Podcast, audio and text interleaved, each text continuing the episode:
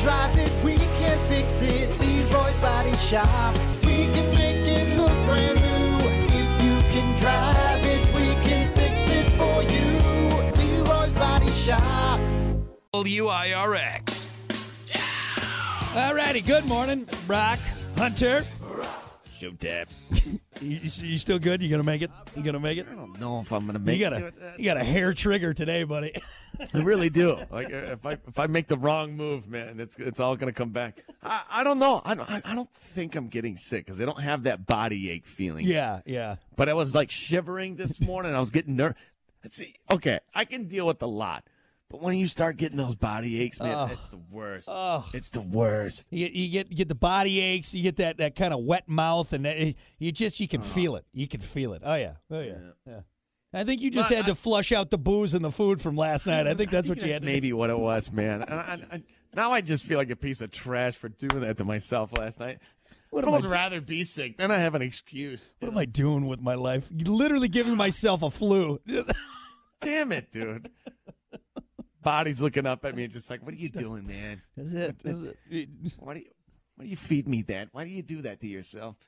I know. Isn't there something we could like, like a contraption we can make that just like when we know we're gonna eat something horrible or drink too much, like it just stops us? I don't know. I don't know. Oh yeah, You'd it's have a called morals and a and a and a conscious. Exactly. You'd have a sit down with myself. You just look in the mirror and go, "What are you doing? Huh? What are you doing?" anyway, all right. Well, while you're still good, let's keep her moving here. It's time for your dumb vocabulary.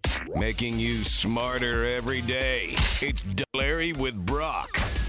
And of course, as always, your dumb vocabulary brought to you by Bintress Moving and Self Storage. You need it moved, you need it stored. Well, trust the experts. They got something for every size, every budget, especially now, too, with this crappy weather coming up. You want to make sure all your stuff is safe, secure, dry, out of the elements. Uh, Bintress Moving and Self Storage going to get you taken care of. Well, I actually, promise. hang on real quick. And now's the time to get it into storage because it's not going to be crappy coming up. Yeah, exactly. In like a week, it is. Yeah. So, so do it while it's nice and not trying to transfer things in the rain. Yeah, in the rain and snow, that sucks. Yeah, good call there, Hunter. Good call. Like that.